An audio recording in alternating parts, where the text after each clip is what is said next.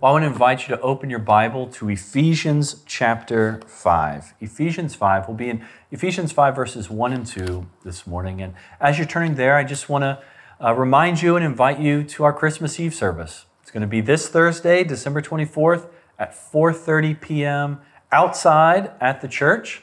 Uh, so bundle up, also mask up. We're requiring people to wear masks and join us at four thirty. It'll be a shorter service. It'll be about thirty or thirty-five minutes. Uh, with singing and celebration. So you're welcome to bring chairs if you need, uh, or you're welcome to join us and, and stand. Uh, but hope to see you this Thursday. Well, this week we are um, looking in our Advent series at love. And there are many ways to express and receive love, but with the Christmas season, one thing that's on our mind is the giving and receiving of gifts.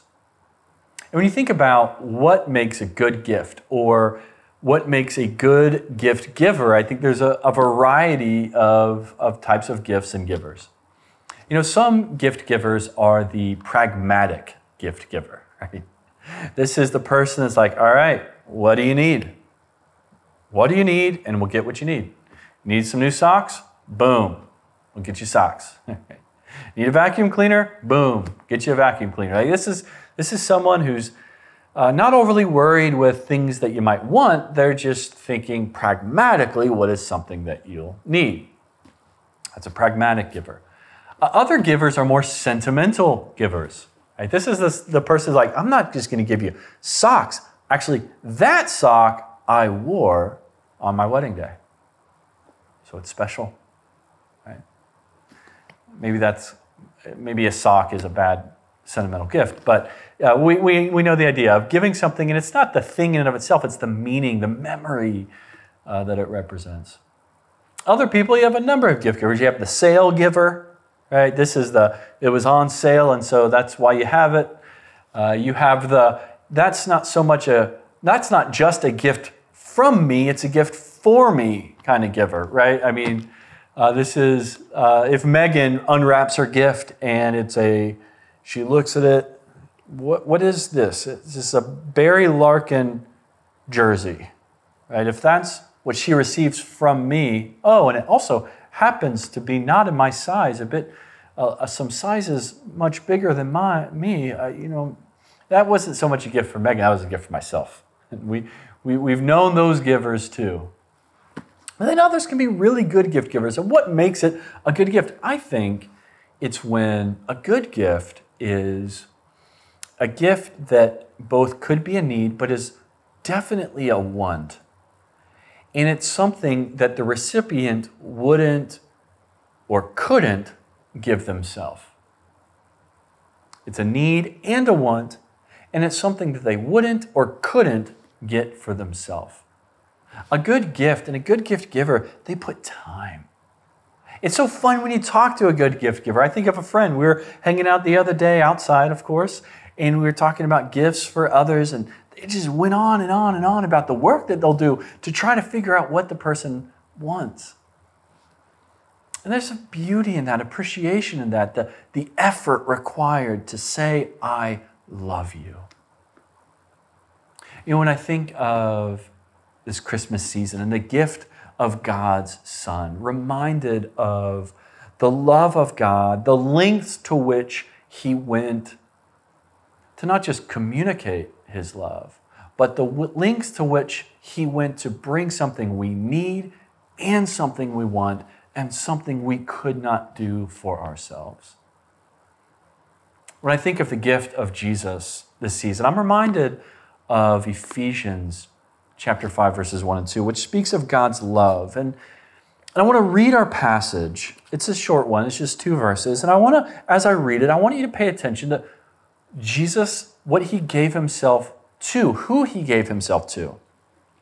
In verse one, it says, therefore, the Apostle Paul writes this to the church in Ephesus. He says, therefore, be imitators of God as dearly loved children, and live in love, just as Christ also loved. You see this repetition of love.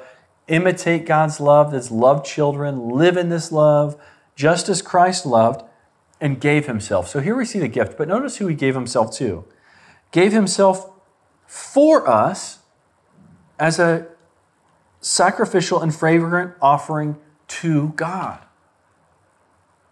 Jesus gave himself as a sacrificial and fragrant offering, not to us, but to God. And Jesus' gift of himself to God is an expression of love and a gift for us. And so I just want to, in our time together, our brief time, I want to share what we receive through Christ's gift to the Father. What do we receive through Jesus' sacrificial love, his, his gift to the Father? What do we get? The first thing that I want to point out from our passage that we receive is we receive a new identity. We are dearly loved. It says uh, in verse one, it says, as dearly loved children. We are beloved children of God. How does a loving parent look at their children? A loving parent looks at their child different than they look at just any other person. You know, it's Christmas season, and one of the things I miss about the pandemic is the Children Christmas program. The past few years we've had, our boys have been at uh, Overbrook pre- preschool, and each year they do this children's program, and it is the cutest thing. And and what if you go to a children's program, you don't show up and sit down and look over at the person next to you, hey, you know, good to see you, you have a, a kid up there. What you probably won't hear is, uh, no, I uh, got an ad and and just live in the city and and want to hoping to see a good show. You know, hope it's a good performance this year. you don't you wouldn't you wouldn't find just some rando person at a kids program. They are hoping to be entertained, some A-list entertainment. No. You you find family members, you find grandparents, siblings, close friends, people who are there because they love the children. And when parents, that look of their child up there, they just, they're amazed. And and you're not going to see parents, you know, you, you shouldn't hear a boo at the children's program because people are there because they just love their child and they see their child and that child is dearly loved. When I think of how God sees us, that's how he sees us, as beloved, dearly loved children. One, one author puts it this way, Henry Nouwen, in his book, Life of the Beloved. He says, first of all, and, and, and now when he writes his book, it's to a friend, someone who doesn't believe in God, and he's wanting to communicate God's love to this friend. He puts it this way, he says, for First of all, you have to keep unmasking the world about you for what it is. Manipulative, controlling, power-hungry, and in the long run, destructive. Man, are you feeling that? Are you feeling that? The world tells you many lies about who you are, and you simply have to be realistic enough to remind yourself of this. Every time you feel hurt, offended or rejected, you have to dare to say to yourself, these feelings, strong as they may be, are not telling me the truth about myself. The truth, even though I cannot feel it right now, is that I am a chosen child of God, precious in God's eyes, called the beloved from all eternity, and held safe in an everlasting belief. You need to see yourself through the lens of God's eyes. And this is the truth of who you are. You are a precious, chosen, beloved child of God. One gift we receive through Jesus' sacrificial offering to the Father is we receive the gift of a new identity. We're beloved children of God. But also we receive a new calling, a new purpose. We can imitate God's love to others. Again, in our text in Ephesians five, be imitators of God. Be imitators of God as dearly loved children. And look at this in verse two, and live in love. This is so interesting. You see, what we live in shapes what we live for. What we live in shapes what we live for. If we live in fear, it shapes what we live for. If we live in fear of rejection, fear of abandonment, uh, uh, fear of persecution, fe- if we live and are dominated, live in that fear, it will shape what we live for. We will become self-protective, preserving, isolating, bitter. But if we live in love, if we believe that first truth that we are beloved children of God, when we live in that, now we can live for the service of others. We can live to love other people. And so what are some ways, as we wrap up here, just some pra- practical ways that we imitate God's love? What can we do? What are some practices of imitating God's love in the world today? You know, one is we can love others by seeing and embodying God's love. We can love others by seeing people how God sees them. I want you to take a moment and just think on. You can close your eyes or, or not. Think about that person who right now in this season might just be making life difficult, maybe driving you a little crazy. Maybe it's someone on social media, a friend or sibling, and they're just they're just behaving and saying things in such a way that are mean or divisive or foolish, and it's hard. Or maybe it's a spouse or a sibling, or or there's some friction, friend. And now I want you to try to see them as God sees them, as, as someone whom he loves, someone whom he sent his son to die on their behalf, someone who's created in his image. And what would it look like to, to express that love to that person, to communicate love, to embody love? You know, God loves not just, not just because he sees us this way, but he embodies that this love. As Christ gave, he entered into the world. What would it look like in this season to love that person that right now is hard to love? We imitate God's love by seeing and embodying love, but also we imitate God's love by sacrificially serving. Notice, sacrificially serving, not selfishly serving. Jesus, it says, he gave his life as a sacrifice and fragrant offering to God, not because people earned it or deserved it, but he's serving God, and, and we, by extension, are recipients. You know, sometimes we serve, sometimes we give a gift in hopes of getting one in return. What would it look like this season to serve someone, to serve sacrificially, not to see service as an end in of itself, to see service as worship to God, not doing in order to receive something in return?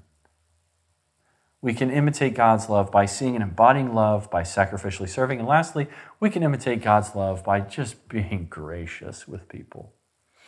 You know, we're reminded we are dearly loved children of God, not through any work of our own. It's through Jesus' work. We are graciously brought into the family of God. And so what does it look like to imitate that to others? To, to be gracious to people.